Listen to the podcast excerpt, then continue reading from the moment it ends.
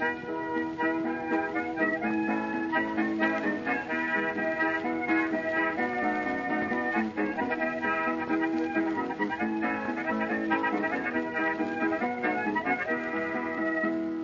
hello and welcome to Shot Reverse Shot, a podcast in which we attempt to talk about film within the confine of a particular theme that changes from episode to episode. I am Joe Gastineau and joining me as always is Edwin Dix. How you doing? Hi, I'm good, thank you. Kind of stepped on your line there. Hi, I'm good.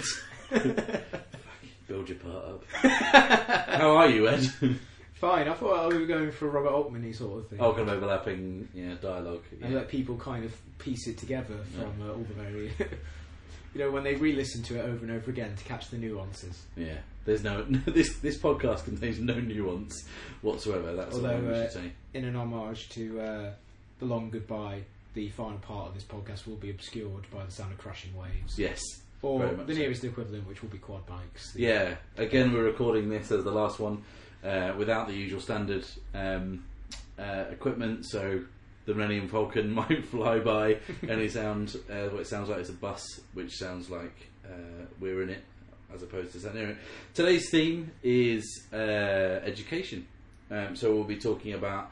Uh, educators, uh, films featuring uh, high schools, colleges, uh, educational institutions like that. We'll be talking about teachers and uh, talking about film school and the merits of film school and going or not going. Um, but first, we'd like to talk about. Um, I did a little bit of research for this. Believe it or not, this is researched, this podcast um, um, about films set in high schools versus films set in colleges. And what I found, Ed, you'll be interested to know, is that there are fuck all good films set in colleges, but there are loads of good films set in high school. yeah. Why is that?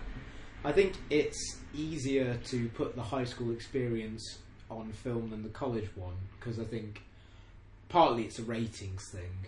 Because if you were to, I think if you were to depict an accurate college experience, it would be uh, too full of sex and profanity and drugs and all that sort of thing. But also, I think kind of dull in a lot of ways because uh, in between that, it'd just be long lectures. And Mm.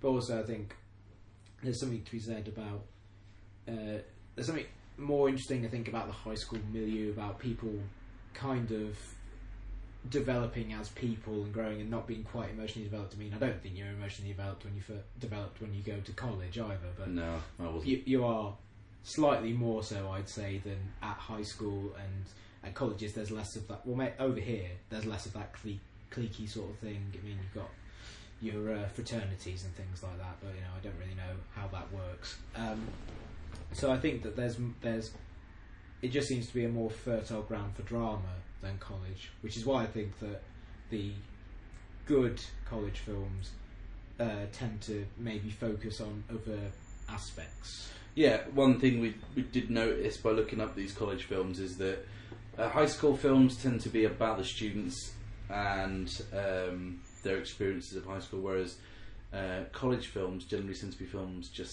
set around a college Yeah. and uh, tend to be about the people um, who kind of work there or are based around there. A good example, a very good example of this is Wonder Boys, the Curtis Hanson film, which focuses on uh, Michael Douglas's character Grady Tripp, who is a university lecturer. And we only ever see him lecture in the first five minutes, I. Yeah. and then the rest of the film is him getting bugged to deliver a book, disposing of a dead dog, Yeah, smoking weed. smoking weed, worrying about his uh, romantic endeavours and which woman he's going to end up with. And Yeah, pouncing about in a dressing gown Yeah. and a beanie hat. That film is great, by the way. It is. Uh, the what stops it being really great is the pat ending, where yeah, not wanting to give it away, but offers a very simple and uh, sell-out solution to uh, uh, is an awesome character's life. You read Yeah. the book of uh, uh, Wonder Boys. Does I it have, kind of by Michael end in Chabon. such a convenient fashion? slightly less convenient, but it's it's the idea is more or less the same, but the specifics of it are a bit different. I mean, it's hard to go into about spoiling both, but um, okay, we don't Uh, do that for anyone. Yeah, but um, yeah, because they're both great. I mean, the book's fantastic and the film's great as well. But I think that the that they're both kind of happy endings. But I think the specifics of the book are kind of a bit more complicated, and there's more suggestion that things have been difficult for a little while before the happy ending. It's kind of a big leap in time between Right.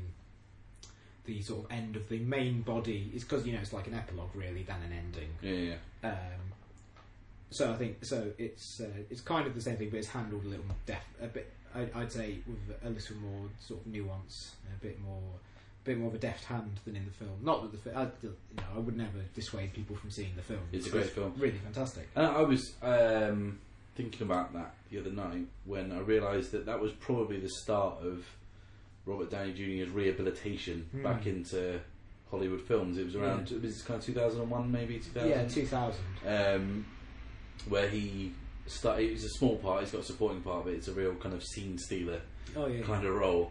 Um, but that was kind of him getting back on the horse. And when I say horse, I don't mean heroin.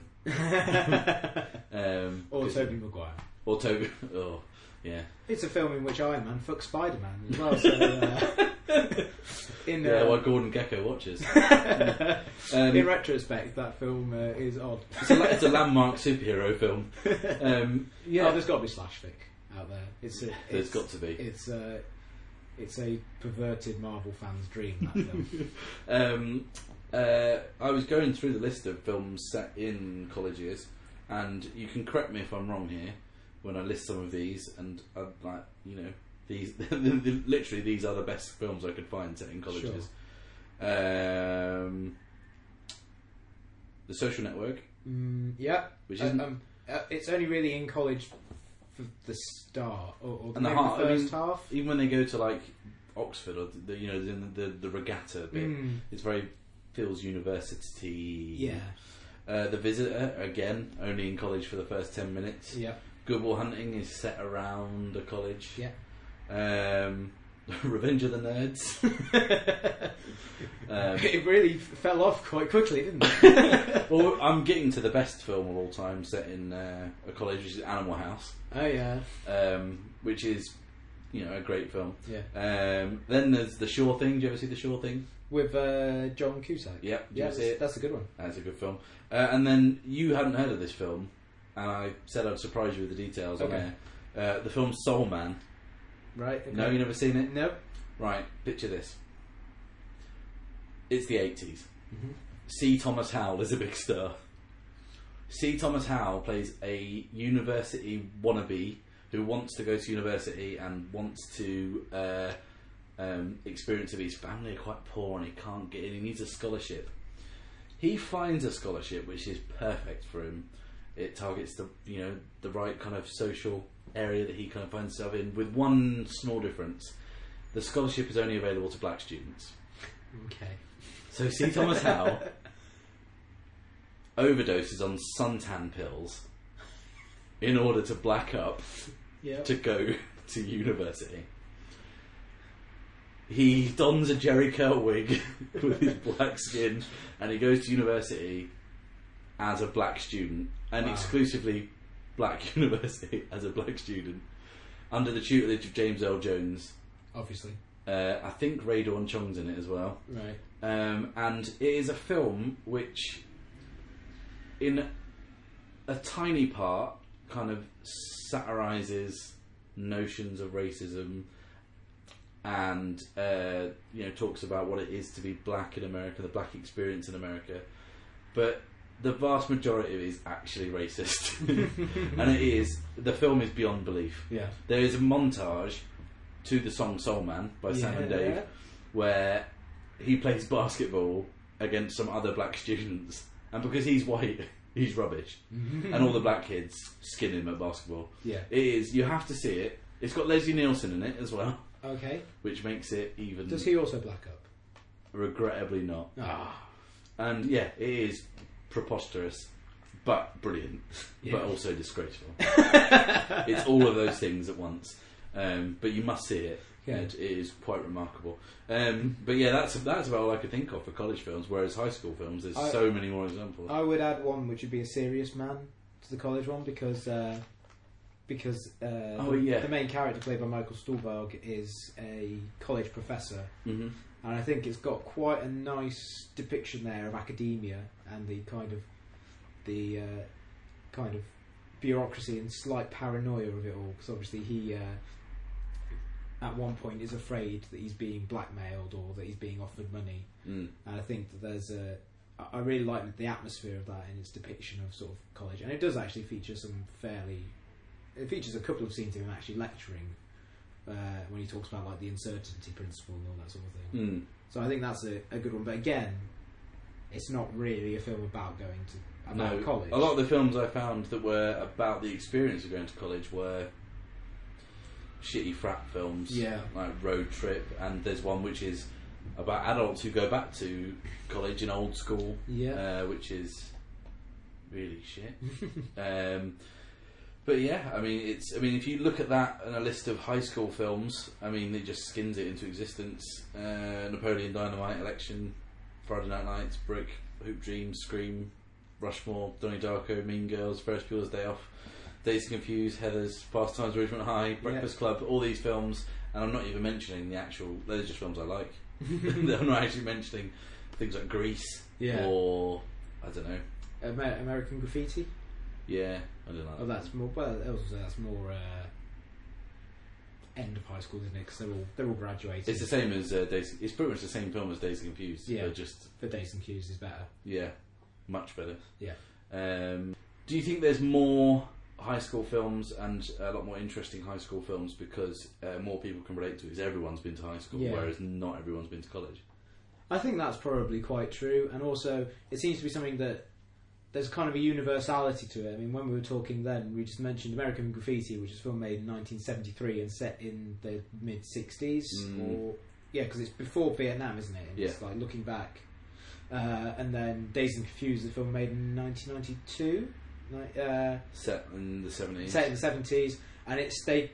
But you know, you could show Dazed and Confused to someone now, and they'd be able. I think they'd be able to relate to the high school experience that, even though it was made twenty years earlier and set twenty years earlier than that. You Mhm. know, I think that there is a universality to it. You know, as I said, that uh, you know college doesn't really have, and I also think that there's. Um, there's a certain heightened there's a certain heightened emotional state that you go through as a teenager that works really well on film. I think that can that can you know like the emotions you feel in high school are you know uh, monumental, Mm. and so I think that translates well into film in a way that perhaps doesn't as well for sort of college films. But I think you know if pe- people in college even though they may not be more mature, they tend to act more mature. They're kind of more self-aware, Yeah. and so that would make sort of the more outwardly emotional things seem a little fault, maybe more false.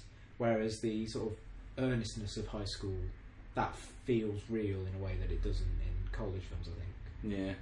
Um, you get very few films dealing with the kind of post-university funk. Mm. Although we've both recently seen one this week, in, Yeah. uh, Tiny Furniture. Yes. Well, what did you think of Tiny Furniture? Um, I didn't hate it. Um, That's a ringing endorsement. Yeah, I don't know. It's weird because there were bits of it which I thought were really funny, and I did think that it captured that post-university malaise really well. But I just didn't really enjoy it all that much. Didn't really. In, I didn't really care for the characters. Is it is it because ninety five percent of the characters were gaping arseholes? Yeah, I think that's probably a mark. Apart from Lena Dunham, yeah, everyone else in it was a despicable hipster. yeah, and also yeah, I think it's also that kind of milieu isn't that Tri- Tribeca, isn't it? Yeah, it's not really uh, that interesting to me personally. Um, it's kind of hard to have sympathy for people with that amount of money uh, Yeah. and who come from that sort of social sect. Um, but you know, I did I did think it was it was well made, but you kind of, I kind of got the sense that it would have been really good if it had real actors in it. Yeah. um, not that you know that everyone in it did well with the material. Um, I was quite impressed by Grace Dunham, who plays Lena Dunham's real sister. Sister, yeah, and her real mum plays her mum. Yeah, Yeah, but you know I couldn't help but think that it would have been better if uh, Aubrey, Aubrey Plaza was in the main role because I think she would have been a perfect fit for that film. Aubrey Plaza's got a film coming out. I'm so looking forward to. Oh, is it It's called- The bl- no, what's it called? um, It's got it's it's a, named after a sex act, isn't it? That's not the one I'm thinking of. Ed. I'm thinking of the one um, which is called uh, "No Safety Required" or something. Okay. And uh, the poster for it is brilliant. I saw it online today. Yeah. It's just an advert in a newspaper that just says, um, "Wanted someone to travel back in time with me. Must have own weapons. Don't worry, I've done this once before." Wow, that And sounds it's, cool. it's Mark Duplass and Aubrey Plaza oh, that sounds cool. who invented a time machine. I don't really know too much about it other No. than that. I think the one I was- already I'm sold. I think the one I was thinking, I think it's something called like the hand job or something like that, and she plays a girl who uh, is sexually inexperienced and wants to kind of ex- experience things before she goes to college. I think. Uh, right, this ties nicely in to the theme. Yeah, I think I think that's what it's about. Uh, I just remember reading about it. It sounds like it'd be really funny. It seemed like it had a really good cast. None of whom I can remember now, other than Aubrey Plaza. Like I said, this this podcast is thoroughly researched. Uh, but uh, well, I didn't know that one would be coming up. No, no. Um, Our Aubrey Plaza theme. but it seemed like it would be uh, one that's probably going to have a name change somewhere along the ro- I'd imagine. along the way. Um, high school films generally, uh, very few films, high school films, are high school films about the high school experience. Yeah. There's a lot of high school films that are experiments in genre or explorations of a particular genre. Um, and looking down the list, there is so many different ones. What uh, what stands out for you as a kind of more interesting uh, genre experiment set in high school? Uh, well, the one that you know immediately leads to mind, and it's one that I know you're a fan of, as I am, is, is Brick, Rian Johnson's Brick, which and is, a film that I got we got shit about uh, via the podcast's uh, feedback. Uh, someone sent me a text and just said, "Great podcast, but brick shit." oh, we're gonna have to. We're gonna get more now because we're just going to talk about how, how fantastic it It's the literally the best film I've ever seen. um, yeah, but no, yes, Knock brick. Citizen Kane into a cocktail. um, but yeah, Brick is um, for those who don't know is a a, a film noir. Um, set in high school, it really shouldn't be as good as it is. It Mm. should be a smug uh, Genre of exercise. Yes, but it isn't. It, uh, why? Why does it succeed where uh, on paper it should fail? I think because it just it's so clever in the way it fits the high school uh, archetypes into basically what is essentially a Dashiell Hammett story. 'cause, Mm. uh, you know, it uses the various different kind of cliques in a very clever way, like you know the the the drama people that he has to talk to, um, the idea of like the local dealer being sort of a kingpin character, even though he just works out of his mother's basement. Yeah.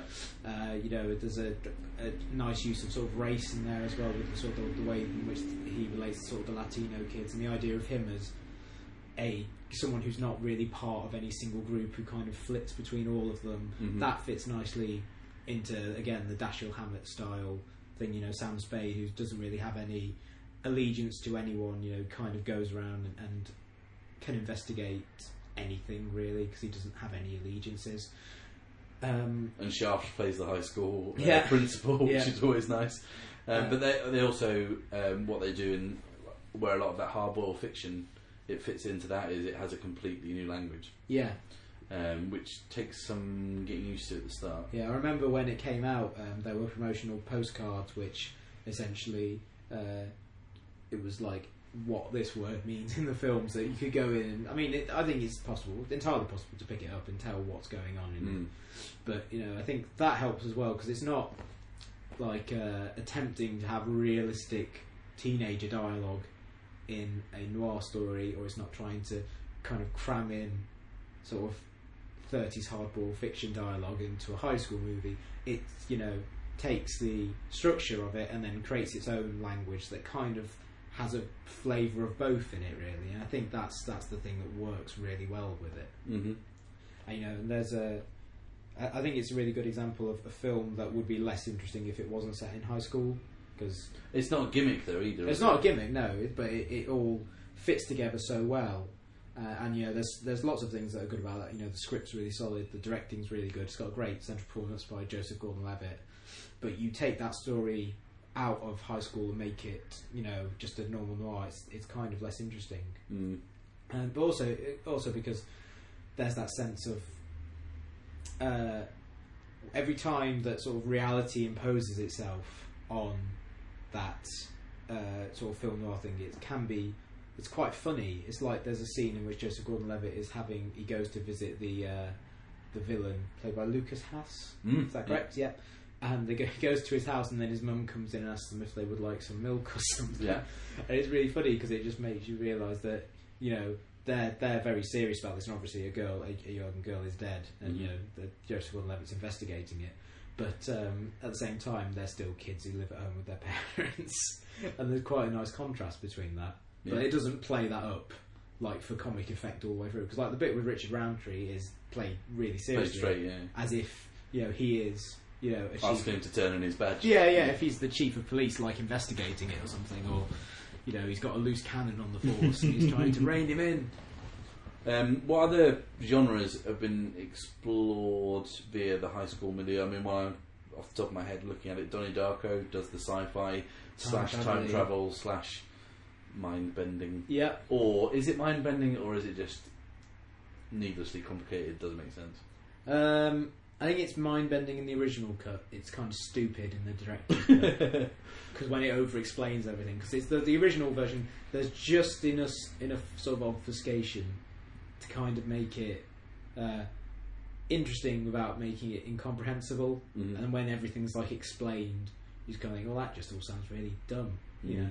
When he explains the reasoning behind everything that happens in that film. Sometimes directors should just be, you know, they fight and they they get into uh, uh, disputes with the studio about the cut or the length or whatever, and they Mm. turn in a film and then given the chance to do their own version, Yeah, and it's make it worse. gibberish, yeah, making it worse. Um, the sports movie is a, a you know a separate subgenre that works within the uh, uh, high school uh, movie. I guess is um, Risky Business.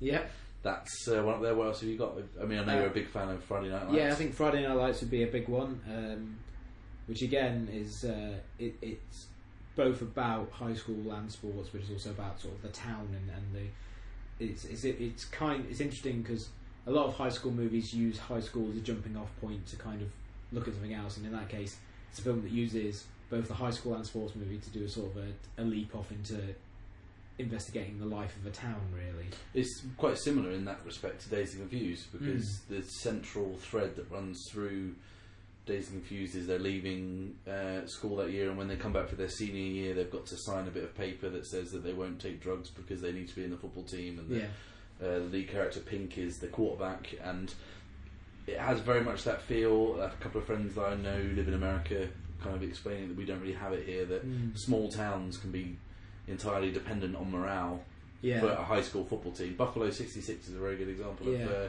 something that does that. A kind of, you know, get 10, 15, 20,000 people coming up to watch kids play American Yeah. football is, is uh, something that, that ties those two films together. Yeah, and then that, and in Friday Night Lights as well, because of the time it's set, 'cause it's set in 1988 in Odessa, Texas, um, when Texas was in the middle of a profound economic spiral, because the 70s had been um, huge for it in terms of the oil business. You know, that's when you get like the oil bands. In the book of um, Friday Night Lights by um, uh, H.G. Bissinger, um, there's a section in it in which uh, he goes into some of the economic background of this town, and he talks about how people were so rich in the area that you know you would get people who would fly palm trees from.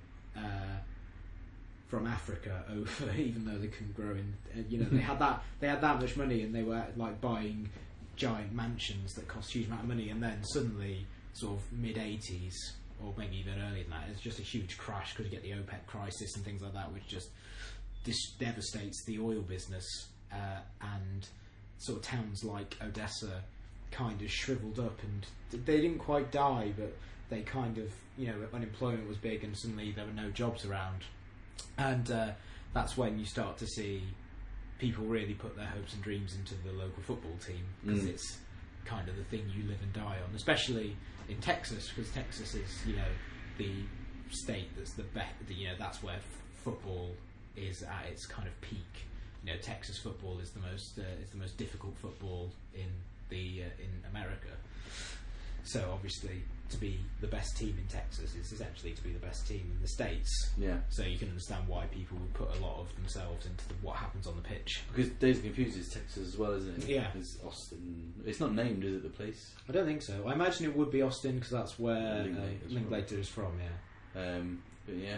Um, Hoop Dreams is another great um, example of the kind of sports uh, genre spin off. I mean, there are others like Hoosiers and things like Yeah. that are kind of more obvious, but Hoop Mighty Dreams Ducks. is. You what? Sorry, My Ducks.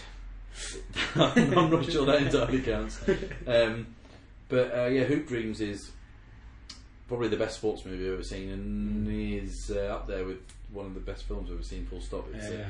it is a wonderful, wonderful piece of work. But there's an amazing bit in that where you know these kids, because you know without an education you can't get into the the big leagues, and you know these kids are being uh, touted from like urban schools and then offered places in these you know more esteemed kind of schools to get their grades up so they can carry on and essentially so they can get to college and become a professional. And there's a great bit where they take the, the two kids uh, who are featured uh, specifically in Hoop Dreams, and they kind of take them from kind of inner city Chicago, and then they plonk them in a kind of Catholic, you know, upper middle class school, and it just kind of completely tears them outside of everything they're Mm. used to. And and then there's another like kind of amazing bit which is kind of baffling, where they kind of go to Nike University.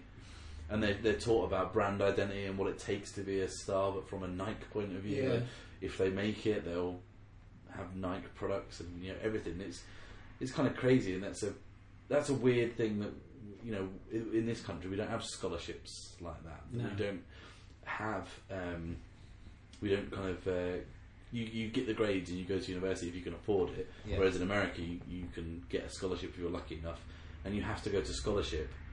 Uh, get have to go to college on a scholarship to become a sports star.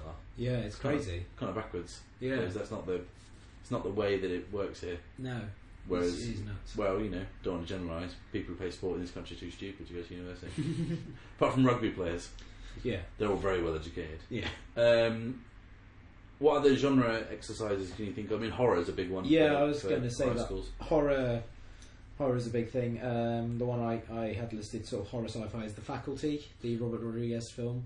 or Uh, the thing, as I like to call it. yeah, the, the thing goes to college. um, it's it's not just the thing; it's also rips off Invasion of the Body yeah, Snatchers. that one as well. Yeah, But I quite like I quite like the faculty. I think it's um, it's fu- it's a lot of fun. yeah, it is a lot of fun. But there again, I think uh, there's something that's quite interesting with uh, horror is that there's there's kind of a as as teenagers they're kind of in a a no man's land between being children and kind of being helpless and being adults and having a sense of agency. Mhm. So I think uh, that's kind of why horror works really well at high schools is that they they don't have kind of the power to really kind of um, hand to tackle the, the problem by you know going to the police or something because you know if you're a kid and you say there's aliens in the school they're just going to assume you're nuts and you know as an adult as well you know but maybe you'd have more of a sense of authority and more of a, a position to kind of argue this but they have enough of sort of intelligence and and uh, and knowledge to kind of figure out how to fight fight the threat. You Mhm. know, I think that's that's a nice balance there. You feel you know scared for them, but you also uh, feel that there's they might be capable of doing this. This is also true of something like Scream. Yeah. the Scream films have that same balance as well, which is why I think the films suffer when, as the, that franchise went on and they stopped being in high yeah, school. Scream is in high school. Scream Two is in college. Yeah, Scream Three is in Hollywood, isn't it? yeah, yeah. I don't know where Scream Four is. Scream 4 is back in the original town, but they're adults, and but there are college, there are high school kids, so kind Right. of I mean, high school kids and horror is a dream combination. Yeah. There's, um, have you ever seen Massacre at Central High? no, But that was the that was kind of like the very first high school slasher film. Mm. Uh, I think it was made maybe 1980, might have, may, might be late 70s. It's actually quite good, Mm. uh, despite the title. yeah, Um, um, but yeah, it's very much that, that idea of them going picking off kids for their perceived clique kind of affiliations. right, Um, but yeah, Scream is, is a kind of big one. Um, another one that uh, springs to mind is I mentioned it on the last podcast. Ginger Snaps is the, Mhm. kind of the werewolf film uh, set in a high school. Uh, Yeah. We've also got the Twiglet movies. They are they're vampire films, aren't they? yeah, There's that, that whole kind of puberty horror. Yeah. Uh, but Teen Wolf. How can we forget Teen Wolf? um, did Teen Wolf 2 make the fatal mistake of leaving school? I can't remember. I've not seen it. I'm pretty sure it's set in school because it's They'd have to call it Teen Wolf, or they'd they'd have to call it Adult Wolf, I guess. Yeah, Or just Wolf. Wolf. That's the No, one that's Jack another Nicholson. film. Yeah. Um, but yeah, I mean, Teen Wolf. Man, I mean, how can I say that Hoop Dreams is the best sports movie when I hadn't even thought when about Teen, Teen Wolf? Wolf exists. Yeah. Um, there's currently a TV series of Wolf. Yeah, I think we mentioned this on a previous one that, that MTV have made it. I don't know if it's continuing. I know they aired the first series, so Yeah. I don't know if uh, it did well enough to warrant continuation. For shame, Ed, for shame. Two great horror films I can think of that are either set in school Mhm. or uh, involve schools are Picnic at Hanging Rock, Oh yeah, that's a good one. which takes the kids out of the school. Yeah, Uh, strands them in the outback. Strands them in the Outback.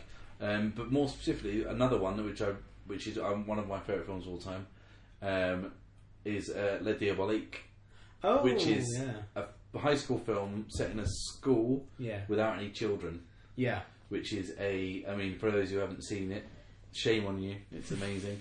um, a, a film set with only three or four characters in an empty school over the summer, Yeah, um, and that the setting of that lends itself so well to horror, even though none of the participants are children. yeah.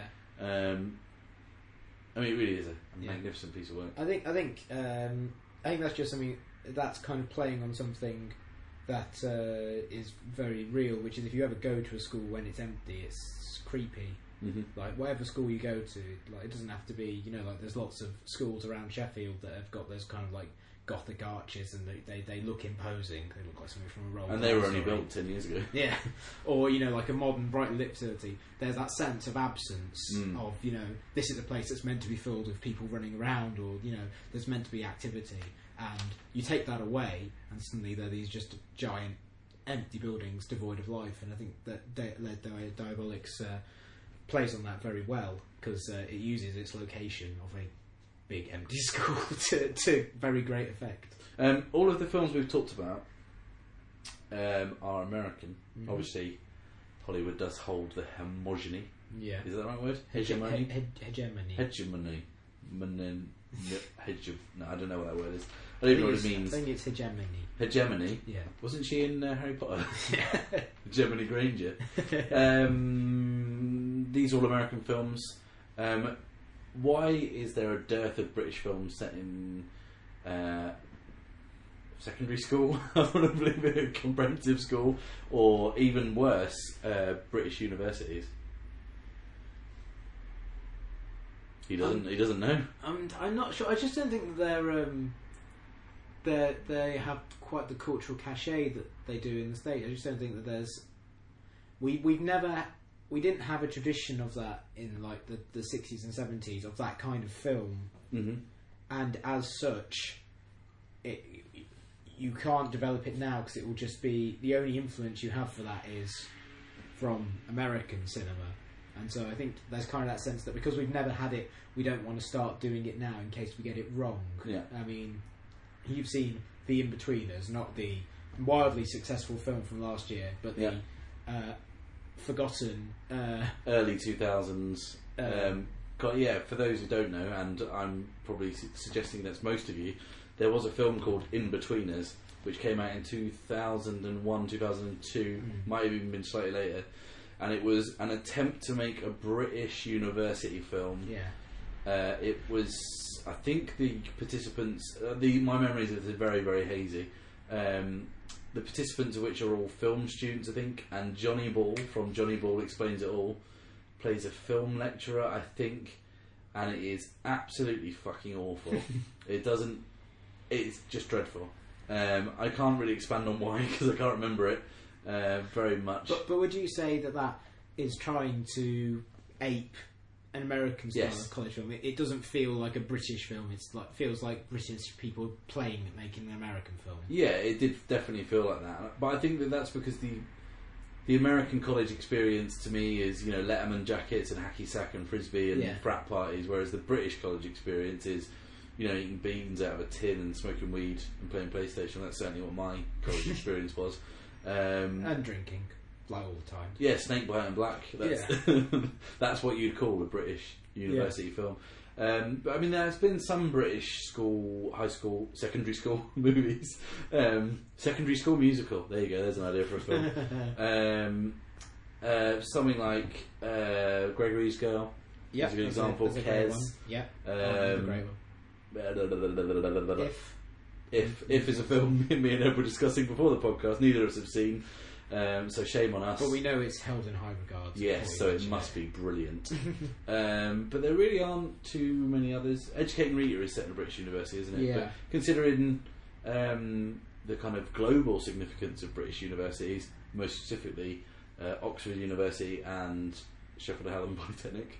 Uh, no, Cambridge is the other one. There's not really that many set in universities. Is it because it's just a boring, a boring setting like, like Morse? Yeah, I think so. I mean, there's just like uh, it seems that more likely they'll focus on a specific part of university life, like something like Starter for Ten, the uh, adaptation of the David Nicholls book, Mhm. is just about university challenge Yeah. rather than the overall university experience. But that one manages to be quite likable and quite a fun co- uh, comedy. But essentially, it does it by skirting around being set at university to focus on this one particular cultural artifact, um, or something like you know the Oxford Murders, which isn't a terribly good film, but you know that uses the setting more to do a, a, uh you know a mystery film. You know, I think that's kind of that's that would be more the British sort of thing, really, rather Mm. than try and make a film that's actually about the college, the university experience. Chariots of Fire is kind of a university film, isn't it? Yeah. And there's also there's a film called the Browning version. Oh, yeah, Matthew Modine. It's just all very stuffy, kind of toffee Yeah, bollocks, really. yeah, Which is, you know, I'd say a shame, but I don't really. I'm not. I mean, the Young Ones is probably the best evocation of the university experience we've had, and that's terrible because all Yeah. the participants are clearly in their thirties. Do you think that there's uh, the reason is then that there isn't a filmic tradition because television is where that has been explored? I mean, you've got the young ones, which is obviously uh, Grange Hill? Grange Hill. Yeah, I was going to say Grange Hill or Bright Byker Grove. Yeah. You know, there's this there's the uh, history teachers. Teachers, yeah. Yeah, there's um, you know there's a te- there's a strong tradition in television of films about of, of shows about education, about kids and things like that. That maybe they don't feel the need to cover it on because there doesn't really seem to be. I mean, like America has its films, its, its TV series set in colleges and things like that, but they tend to be uh, like something like Saved by the Bell, which is like Freaks and Geeks. Freaks and Geeks, or, or so you know, like the good ones don't last very long. yeah. Freaks and Geeks or Undeclared, which is good, uh, but suffers from trying to do the college experience for a prime time sitcom. Yeah. Uh, well, I think that um, it's noticeable, like you say, about what you the the, the um, educational experience being dealt with on television rather than film. Where the In-Betweeners movie, the actual, the new one that came out this year, the blockbuster smash feel-good hit of the summer, Yeah. the In-Betweeners, I it didn't work for me because they took it out of the school, Mm. and you realise you, you realise as the film's going on just how important Greg Davies' character is Yeah, because even though he's not in the TV series as much as the other guys, he's the kind of the ballast yeah, that kind of weighs out the kind of cockery yeah. of yeah. the kids. And He's important to just be there to completely undermine them at every and just be hateful. yeah, and he's really instance. shoehorned in in the last five seconds of the start and the end of the in between Yeah. movie, which I mean I hated. If Yeah. I'm honest, um, it was dog shit. And the thing is, I think the In Betweeners TV series is actually quite likable and good, and Yeah. reminds me very much of my uh, sixth form experience. Oh god. um, you know, because there's someone in all of those characters that you recognise, and most often there's a bit of each of those characters in yourself. Yeah, yeah. and especially yourself at 16 to 18. Um, Absolutely. You know, once you remove the legal obligation to turn up to school every day, your mindset suddenly changes. Mm. Um, but the, when it's you know when it becomes four people on holiday, I just I started to wish that they would have a suicide pact in that film. That was awful. Um, but yeah, so um, you know, so British college and high school films, or should I say British university and comprehensive school films, are universally bad, or they're not really about the school experience. no. Um, but what about um, this is a tangent. We did talk slightly about my university experience there. Um, the benefits of uh, going to film school. You didn't go to film school, did you? No, I didn't. I've never studied film. I have studied film, but I wouldn't say I went to film school. I did a degree that was half history of art, half film studies. I did history, All right, okay. Um, just straight history. just just straight history, not queer history. No. Know? Um, I kind of had the stuffing knocked out of me when I first went to university to to kind of do the film studies because I didn't do a film studies A level, which is if you're going to university to do uh, film studies, is a terrible mistake to not Right. have a film studies A level because I went to university thinking. And I'll, I'll, you know, drop a spoiler in there. The university I went to really didn't care what your qualifications were. They just wanted you to come. So it was. I wasn't qualified to do this degree at all. Uh, and if I was underqualified for the film bit, I was completely underqualified for the history of art bit. Yeah. Um, but yeah, uh, I thought that it would be a breeze because I'd seen like The Godfather, and then I turn up to university and the first film we watch is Tokyo Story, Oh yeah, yeah. and I was just like, oh, this is going to be, you know, I don't know, a kind of samurai epic. Uh, but no, there's like films that are like long and you know intelligent and that, yeah. And I just, Just couldn't get lots of static shots. exactly uh, lots of very low down shots. And as much as I can kind of reflect on that now and think that you know that was my own personal education, I Yeah, learned about yeah, those yeah. things at the time. I wasn't quite prepared for it, um, and yeah, I kind of uh, was turned off a lot by film school and how it was taught. The the very very uh, sorry, Tokyo Story was the third film we watched. The first two films we watched were the same film. We watched Morocco, the um, oh what's her name, German actress, really famous, blonde, thirties. Um, It's a Howard- Dietrich. Marlene Dietrich film. Um, we watched it in the first week, and then we were made to watch it again the second week because they said you've got to get used to watching films more than once. Right. Now that to me is fucking moronic. That I mean, I don't really know. I mean, who doesn't know that? I mean, maybe they just they were just a film short. Yeah. But they watched you watched it, and then you turned up and watched the, the same film again the next week. Now the first film had a massive attendance. Yeah. Second film, second, not so much. Yeah. Um, I mean, I remember reading a thing with um, Trey Parker and Matt Stone, and they had gone to film school, I think, for you know a semester and just quit because they just found themselves not enjoying films anymore because Yeah. it, it was. I, I, do you mean do you get the same thing with English? I mean, I studied English at, at, kind of A level, and you, Mm. you do get to that kind of micro analysis that kind Yeah. of. You know, when you see the constituent parts so close up, it kind of ruins the enjoyment of it. Yeah, I think I had that uh, definitely at A level when I studied English. Because I would read books, which I've since gone back and reread and realised are masterpieces, but I hated at the time. Like for years, I hated The Great Gatsby because I had to read read it Yeah, over and over and really analyse it, and it's just kind of like you know you, you lose the pleasure of it if you have to really, really analyse the minutiae of it. mm. Um, and that's one of the things that I think. I- I mean, we, we, we, it seems to be very down on film studies that we go now. I do think that it's obviously completely valid for people to want to go to film school. you know, absolutely. uh, because it's a way of learning the the, the, the trade, trade. But I think that a lot of sort of and, you know we, we were looking at a list of people who did go to, to film school earlier. Um, I sort of got you know people like Jim Jarmusch who uh, sort of a weird maverick American director who's uh, you know I imagine probably learnt a lot of you know what he would go on to do through his film experience. Um, he's very obvious. Interesting, interesting you mentioned uh, Tokyo Story because I think uh, Ozu's a very strong influence on, on him. Mm-hmm. Um, and then you get people like uh, you know I think the, the the problem with film schools is you'd worry that people go through and they come out and they have a very set way of thinking how films should be made. Mm-hmm. And I think if you look at people like John Wishu and, and someone like Michael Winterbottom, who went to, to film school in, uh, I think, Bristol, he came out of it and, and has kind of gone his own strange path. He's made all these really odd films that are, British Kubrick. yeah, if uh, Kubrick made a film a year. yeah, in, he's the British Howard Hawks. There you go. yeah. Um, Without the consistency. Yeah, I mean, like, he's wildly inconsistent, but you know, is it's it's hard to imagine um, anyone else coming up with the sort of weird films that he has along the way in his career. Um, but the same, you know, the, the flip side of that is there's a there's a rich vein of people who didn't go to film school, who just watched lots of films and, and made films themselves, who uh, produced some uh, some really great work. I mean, we're talking, you know, uh, Trey Parker and Matt Stone, you know, created South Park, which is a, a fabulous piece of work, um, and Team America, which is uh, wonderful, and uh, vile.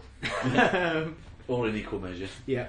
Um, but then you've got people like, you know, Quentin Tarantino, you know, famously said that um, rather than spend 30 grand on film school, you should take that and try and make a film. Yeah. Um, Paul Thomas Anderson, I think, was in film school for about three days and then dropped out. Um, Kevin Smith did uh, film school for about a semester and then dropped out. And then he and Scott Mosier made a bet on whoever wrote a script first, uh, they'd like work together and try and make it. And then he made Clerks. I personally think he probably should have stayed a little longer. I mean, Yeah. I, I love Clerks, but you know, I think uh, his uh, his skills as a director probably could have used a little more honing, Yeah, a little polish, a shall little we say? polish. Um, and then you know you've got people like Sam Raimi and Peter Jackson who, Kind of self-taught. yeah, they they just made short films with their friends, and then in the case of Sam Raimi, um, just got local businesses to give him money and uh, and share shares in the Evil Dead, Mm. so that he could. Uh, He shot a trailer, didn't he? And then took it round to basically every dentist that he knew in Yeah. the neighbourhood, and just showed them the trailer and said, you know, give us give us a few grand, and then Yeah. we'll see where it goes. And Yeah, and then uh, they famously ran out of money, so by the end, a lot of the parts are played by him and Bruce Campbell and his brother, Yeah. which is why they're all billed as the fake Shemps um, at the at the end of the film. Um, or Peter Jackson, you know, made uh, Bad Taste for you know just on weekends over like Bad- three years. Bad Taste took him uh, pretty much exactly the same amount of time as it took him to do the entire Lord of the Rings trilogy. Yeah, because he was doing it on weekends, and one of the cast members left. But I mean, in both in both those cases, Raimi and Jackson, uh, they're both kind of when they were kids obsessed with the special effects and making Mm. the special effects themselves. Yeah. And I think Jackson was more interested in um, kind of stop motion animation and pyrotechnics than he was in you know filmmaking per se. It was just the, the kind of way you could Yeah. do it. Um, the same token, Steven Spielberg, you know, just made all his. I mean, have you seen any of his early films that are I've like? seen Amblin. The one. The one, the- I mean, I'm talking about the ones he did when he was like a re- like a kid. Oh, I haven't like, seen either. Like some of these like war films with like like casts of like you know Super Eight is a real great homage to Mm. his early life because he would you know get these Super Eight uh, cameras and you know there'll be four of his mates and they're all like seven and they're all out you know playing commandos and stuff and like they're really good. Yeah. Um, but you know he, those guys didn't go to film schools. At the same token, you got Coppola and Scorsese and people like that, and it's there's just there's no right or wrong approach No. to it, is there? It's just it probably just informs what you're going to be and what you're going to come Yeah. out like as a filmmaker. It seems to be that there's more of a maverick streak if uh, if if you're self-taught because you're not held in by the, the strictures of it. But at the same time, uh, I think it, it kind of amplifies whatever aspect of your personality Mm. because you know no one could say that Francis Ford Coppola isn't a maverick. No, Um, and you know he went to film school, and that didn't really dull his you know quest for creating uh, insane. but then he also was a Corman uh, yeah, graduate as that's well. true. And so was Scorsese. I mean, they went Yeah. out of film school into Corman's stable, Hmm. and then kind of off they went on them, and they're kind of merry away. Yeah. So I think you know it- it doesn't seem like there's a right or wrong way to do it, but I think that there's uh, there seem to be advantages to both. Really. Yeah. Um, well, I did. I, I have to say that my university experience of film studies, I guess the half of my degree that I did, um, is I didn't really take university seriously, and I went to university to not have a job, right. um, which is a brilliant approach uh, to that by racking up tens of thousands of pounds worth of debt to avoid having a job, which Yeah. you need to pay it back. Um, but after I left university, after I graduated, sorry, I think I graduated really early, April 2002 it was, so it'll be 10 years ago this month. Right. Um, me and some kind of friends who I'd kind of met on the film course, who they started to really teach me about films in the sense that they were like, oh, which I think film studies should be you go to a room full of people and you talk about cool films you've seen and you watch them all together and you talk about them. Mm. None of this essay bollocks. Um, but yeah, I, we did that for a whole summer because our library cards were valid till September. So we had like five months of uh, access to this library that had twenty five thousand films in it, and we'd watch kind of two, three, four, five films a day. Yeah. But the problem is, is that my film intake was matched by my soft drug intake, and I can't really remember a lot of what I watched. Yeah. I'm not proud of this.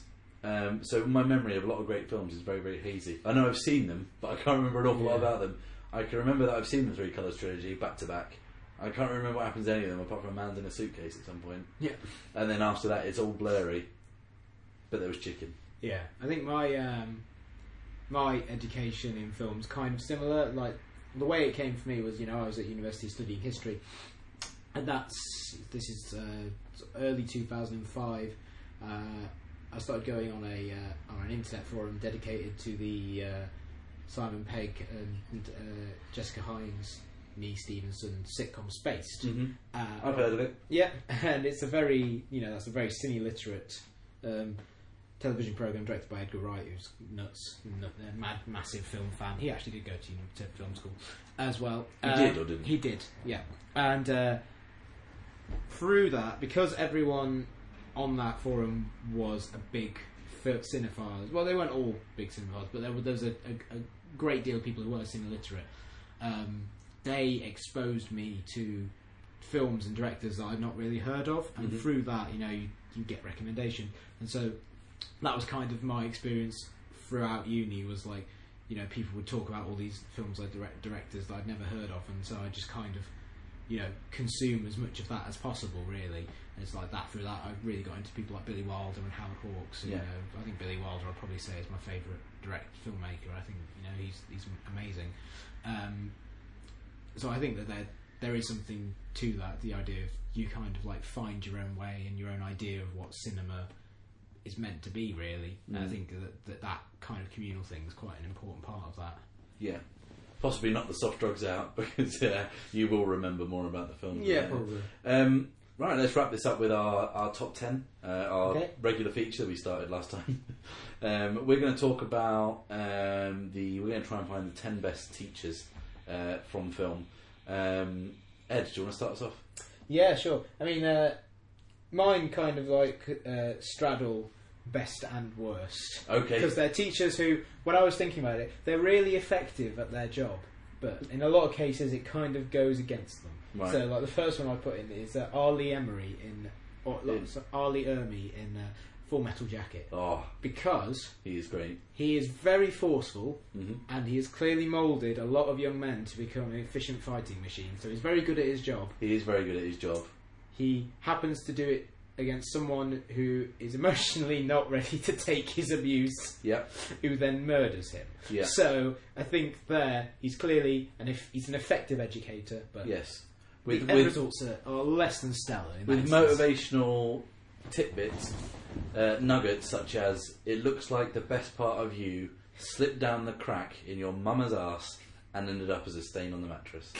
Now that is something that I wish my primary school teacher had said to me because I certainly would have learnt my, my nine times table Yeah. in that way. Um, that's a good choice. Uh, I'm going to go for a bit of a cheat. Uh, Obi Wan from Obi Wan Kenobi from the first three Star Wars films. Um, in the first film, he is very much a mentor, a teacher to Luke Skywalker. In the second and third films, he explains the plot of the films yeah, as a ghost. Um, very Shakespearean, you Yeah. might say. Um, I have no time for him in the prequels. He's a bit of a knob. He doesn't teach young Anakin. he's a terrible teacher He in is. those ones. Uh, but in the first one, he, he seems to, and th- what I like about it is that Luke doesn't, he doesn't really respect him and just kind of laughs at him and jokes, and Han Solo thinks he's a, you know, an old wizard, Yeah. uh, and no one really kind of, but then, you know, what I mean, they really need him, and then he just kills himself. In fact, I'll tell you what, he's a terrible teacher. He's awful. Yeah, who have you got? Uh, Isabelle Huppert in The Piano Teacher. She is, uh, you know, the Michael Haneke film where she Oh is, yes, yes, yes, yes. Yeah. Uh, sure, she's uh, into sadomasochism and she has an affair with a pupil, and at one point she puts glass into a girl's pocket so that she'll fuck up her hands. Uh, but she is very good at teaching piano. to They- people other than that girl with no hand. yeah, she uh, she definitely seems to be effective at teaching people how to play piano. so- One-handed. Yeah. Chops, chopsticks one-handed. Um, the um, my next choice is uh, Dave Jennings from Animal House, played Oh, yeah. by Donald Sutherland. Yep, yep. Uh, if you're going to have a lecturer at university, you want someone who's going to walk around with no trousers on, you know, uh, smoke a lot of drugs and uh, screw the students. Yep. Uh, I think he's uh, a, a masterful. Uh, and it, an echo of uh, him is in Grady Tripp in, Yeah, uh, yeah. in Wonder Boys, uh, you know, although plus the trousers. Yeah. um, so yeah, he, he's my pick. Uh, Yep. He's great, and uh, yeah, um, what I imagine university lecturers to be like, but they weren't, regrettably. Yeah. Um, I'd say the entire teaching staff of Hogwarts School of Witch- Witchcraft and Wizardry, they uh, pass a lot of those students. You know, they all get through their their owls, um, Yeah. but also they kind of leave them in situations where they may die. Yeah, So the uh, safety rules and you know the uh, uh, of the school are lacking in some ways, but you can't say that they're not good educators. is the dark arts teacher post the uh, well after three or four films they must have been like I don't want this job and for love nor money I won't take this job because it's uh, it's fraught with uh, uh, pitfalls and Yeah, let's see. First one he's possessed by Voldemort. Second one he gets, uh, which is Branagh. He gets uh, oh god I forgot who was in that he gets his uh, his mind wiped. yeah Third one turns out to be a werewolf. Fourth one, Naturally. fourth one is secretly David Tennant. right Uh, fifth one, who's in the fifth? they I, I from five onwards they're a blur to me because I stopped reading the books at that point Mm, because yeah. I it was the same book over and over again Yeah. But I, those books, I don't, I because I haven't read the books. The films made no sense to me whatsoever uh, in those last few Harry Potter films, and there was just, I don't know, it was just a mess of, Oh, fifth one is happening. Imelda Staunton, who's just a psycho bitch. yeah, Um, sixth one, Snape, evil, kills Dumbledore. Spoiler. uh, Um, what you're doing to the kids who are listening to this, Ed. seventh, uh, don't know who's the seventh one, but you know, there's uh, it does seem to be. It's not a uh, a job for life that one. it's really, they're not going to get tenure, are they? no, Um, I'm going to go my next one, uh, Mr. Miyagi from The Karate Kid. it's a good choice. Uh, Pat Morita was Oscar nominated for that. Can you believe it? The, the Karate Kid is an Oscar nominated film. I'm sure it probably won be- for best song or something for that. You're the best around. um, but yeah, Mr. Miyagi was a great teacher because he didn't really understand. Danny didn't really understand what was being taught. Yeah, But at the end, he got it. Like wax on, wax off was a defence method. yeah, Paint the fence, all that stuff. Catching, you know, the old uh, flies with chopsticks. You know, he shit Miyagi. it's good for taking out someone's eye. Yeah. Sweep the leg. That's all I'll say. Um, what else have we got? Uh, Mr. Chips, as in uh, Good goodbye. catchphrase. Yeah, as in goodbye, Mr. Chips. Oh, that one. As in uh, Robert Donat, uh, not Martin Clunes. Uh, you know, one of the, the great inspirational teachers, and inspirational teachers are kind of difficult to get, I'd think, say. Yeah. Um, for you know, I think a lot of them they're kind of presented as superhuman, Mm. which can kind of detract from the idea that they're that they would even be remotely real. Yeah. The the extremes of that are we've got uh, Dead Poets Society, yeah, Robin Williams, who seems to be the only problems he really has is you know the the suits not liking his curriculum, yeah, uh, and then we talked about this beforehand. Uh, Ryan Nelsen, Ryan Nelsen, he's the place for Blackburn Rovers.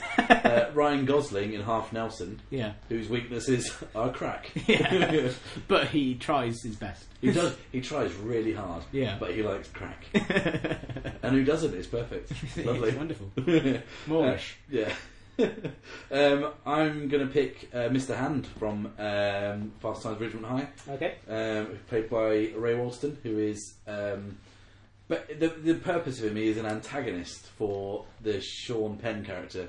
Jeffrey Spicoli, and they have a kind of on-running battle. But at the end, he goes to his house and helps him out just so he'll pass. Yeah. And I mean, that's something you know that's got depth. The Yeah. the teacher in Breakfast Club doesn't do that. No, he's just a dick. He's just a dickhead. Um, your turn. Uh, I would go for um, this is kind of pushing the boundaries of teacher, but Bob Hoskins in Twenty Four Seven. The Yes. uh, the Shane Meadows film, not his debut, but I think it was the first one that got a wide release. 'Cause- Yeah, weird to watch now because it's a it's scripted Mm. and b it's a BBC Films thing. yeah. Uh, So he's kind of moving against his uh, what what his his style has moved away because obviously he's big on improvisation now. Yeah. Um, but yeah, like in that one, he's uh, someone who is desperately. I mean, it, that film leaps around in time a little bit, so you see him when he's at his lowest ebb, uh, and then it flashes back to him trying to get a boxing club started in this small town to try and give something to all these these guys who don't have any hope. Mm. And you know, he is uh, he's kind of heartbreaking in that film, really, as as someone who is who desperately believes that he can make a difference, but completely, you know, he, he's just. Uh, completely unable to, which is you know again just like really heartbreaking. But I think he's uh, that's a film that doesn't get spoken about enough. I think as, as far as great British films go. Yeah, it's it's often forgotten because of the more uh, kind of glamorous, I suppose, uh, Dead Man's Shoes. Yeah, Uh, and um, you know he's kind of let, this is England, obviously, kind of took it and ran with it. But Twenty Four Seven is a really really great film. Uh, it looks lovely. It's all black and white. Mm. When I remember someone asked him why it was shot in black and white, and he said, "Well, I support Notts County," which is uh, the, the most flippant answer that I've ever heard to a question ever. He's a funny guy, is Shane. He is very funny. Um, but yes, um, that film's great, and I love the way that the film is presented through Hoskins' diaries, Mm. isn't it? It's a great, a great film, and he's a great man. He plays a teacher in Room for Romeo Brass, doesn't he? He has a cameo. Oh yeah, he yeah. visits uh, um, Gavin while he's in bed. My last choice, um, so the number nine or two of the best, best uh, teacher slash mentors is uh, Roger from Roger Dodger. Have you seen Roger Dodger? Uh, a long time ago. It's a for those of you who hasn't. I'm, I'm talking to no one in this room because you've seen it. Yeah. Um, it. And what I didn't realise when I started watching Mad Men that Roger is basically the natural conclusion for like the characters from Mad Men. Mm. He's like an advertising executive, a kind of womanising, kind of Yeah, yeah. smoking, hard drinking kind of person. Is that kind of that character kind of forty years on? Mm. Um, but yeah, Roger is a played by Campbell Scott is a advertising executive in New York, and his nephew Nick, played by Jesse Eisenberg in one of his very early film roles, Yep. um, comes to visit him to be taught in the ways of love and the ways of the women. And Roger is a smooth talking womanizer who is deeply, deeply troubled Mm. emotionally. And we get this kind of peek into Roger's world over this the course of one night, uh, and where perhaps he thinks he's quite the smooth operator he is. You know, there's a lot of darkness there, and it actually turns out that he learns from the pupil Mm. rather than the other way around. Um, but that's a really good film. A, a kind of a character at first you think is very funny and very kind of uh, acerbic, uh, but by the end you kind of feel very, very sorry for him Yeah. in a kind of pitying way. So yes, he would be my uh, my number two mentor. My one for This better be good because this is number a one. this is a an example of a terrible teacher. I feel Let's have it. the sorcerer from Fantasia from the Sorcerer's Apprentice bit because his way of teaching appears to be to have his apprentice just mm, uh, sweep up, not learn, not learn. Well, you've got to do the dirty jobs then. to not learn not not teach him any magic and then leave his magic hat so that the apprentice can pick it up with no training whatsoever. Of it was a recipe for disaster from the beginning, really. It was no wonder it ended that also, way. why did he hire a mouse?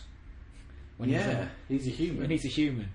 That's clear. That was always a recipe for a disaster. They're not even the same species. If I was going to hire an apprentice in any trade, a rodent wouldn't be. Yeah, it would be really loaded. Unless it was no, not even cheese making, because it would eat the They're cheese. shifty.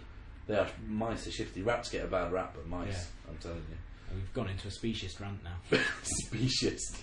um, yeah, so that is our podcast on education. Uh, I, again, I will add this to every podcast we do. If we haven't mentioned it, it's not. It's not worth it's thinking not about. worth discussing. Um, this is the definitive article on education. Um, and yeah, your last podcast for a while because you're off globe globetrotting.